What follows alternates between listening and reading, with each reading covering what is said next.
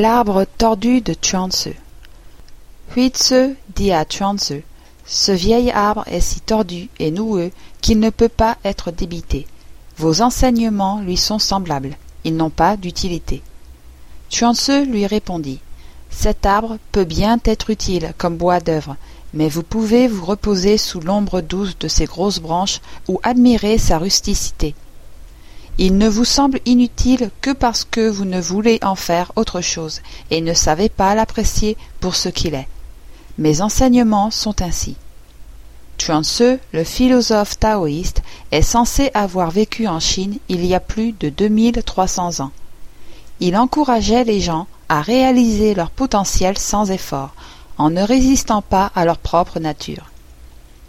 Sa célèbre histoire de l'arbre tordu m'interpelle pour de nombreuses raisons. Travaillant dans l'industrie forestière, je sais qu'un arbre tordu n'est pas adapté à la fabrication de produits standards en bois, mais peut faire des produits d'une haute qualité décorative qui mettent en valeur sa beauté naturelle et son originalité. Un tel arbre est parvenu à un grand âge en s'adaptant à son environnement. Alors que les arbres des forêts industrielles sont droits et se ressemblent, l'arbre tordu a poussé seul, ou au milieu d'autres arbres d'âge et d'espèces différents. Ce genre d'arbre résistera mieux au vent et à la maladie que les arbres identiques des forêts de plantation.